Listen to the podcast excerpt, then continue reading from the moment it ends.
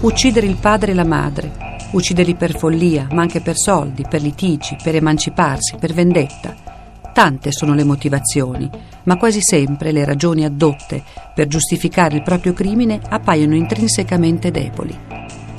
Nel novembre del millenovecentonovanta mi è venuto in mente di condurre una vita brillante e quindi mi servivano molti soldi.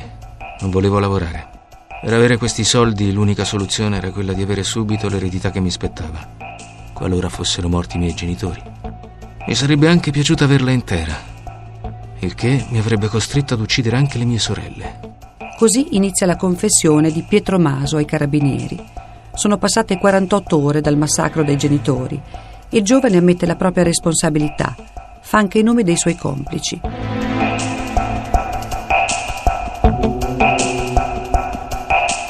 L'eredità. Questa è la molla che fa scattare il piano omicida di quattro ragazzi qualsiasi, pigramente seduti ad un bar di Montecchia di Crosara, in provincia di Verona. Un piano meditato da mesi e poi messo in atto un giorno qualsiasi, il diciassette aprile del millenovecentonovantuno. È un giovane non ancora ventenne, vanesio, amante del proprio aspetto, dei vestiti, dei profumi. Vive nell'ozio, viziato dai genitori e coccolato dalle sorelle più grandi. Il suo desiderio è quello di continuare a vivere alla grande, ma per farlo servono i soldi. Il sistema ci sarebbe, pensa lui, anticipare la riscossione dell'eredità. La sera del diciassette aprile, Pietro Maso e i suoi tre complici entrano in azione. A ciascuno è stata promessa come ricompensa una fetta dell'eredità. Indossano tute per non sporcarsi e maschere per celare la loro identità. Solo Pietro ne fa a meno. Si nascondono dentro casa e lì attendono il ritorno dei coniugi Maso. Il primo a entrare è il padre. Pietro lo assale e lo colpisce più volte con una sbarra. Gli altri si gettano sulla madre, la colpiscono alla testa. Le due vittime però continuano a muoversi e a lamentarsi. Pietro è infastidito. Il lavoro è compiuto.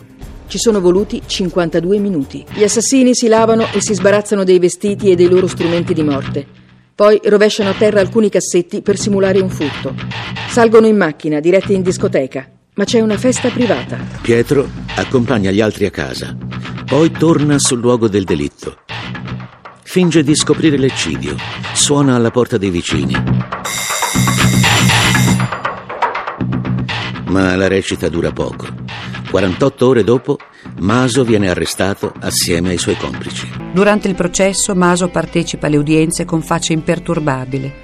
Gli unici movimenti che compie sono per aggiustarsi la piega dei pantaloni e il foulard, che indossa come segno distintivo al posto della cravatta. Pietro Maso viene condannato a trent'anni di reclusione.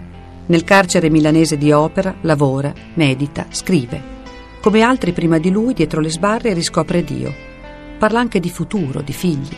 Io voglio uscire da qui fra qualche anno e voglio sposarmi e avere dei figli e averne uno maschio. Si chiamerà Pietro anche lui. Così ci sarà ancora, di nuovo, un altro Pietro Maso.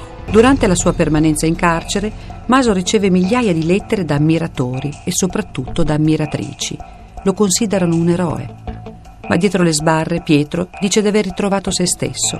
Nella sua vita non c'è più posto per la violenza. Lo dichiara nel duemilasette in un'intervista a Repubblica. sedici anni di carcere mi hanno cambiato.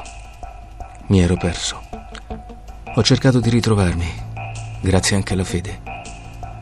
Ai ragazzi che mi scrivono e mi raccontano che vogliono uccidere i genitori, dico di fermarsi, di ragionare, di ricucire i rapporti. Non ho potuto salvare me stesso, almeno ci provo con gli altri.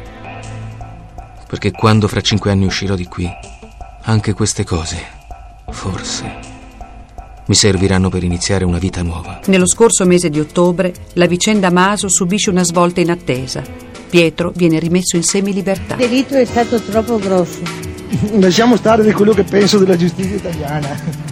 A Montecchia di Crosara, il suo paese fra le colline veronesi, la notizia che Pietro Maso, condannato a trent'anni per aver assassinato i genitori, ha ottenuto la semilibertà, viene accolta con poche parole e un senso di smarrimento. Già da tempo usufruisce di permessi premio, concessi per la sua buona condotta in carcere. Ed è proprio nel corso di una di queste uscite nel mondo esterno che conosce una ragazza. I suoi sogni di una vita normale sembrano prossimi ad una realizzazione.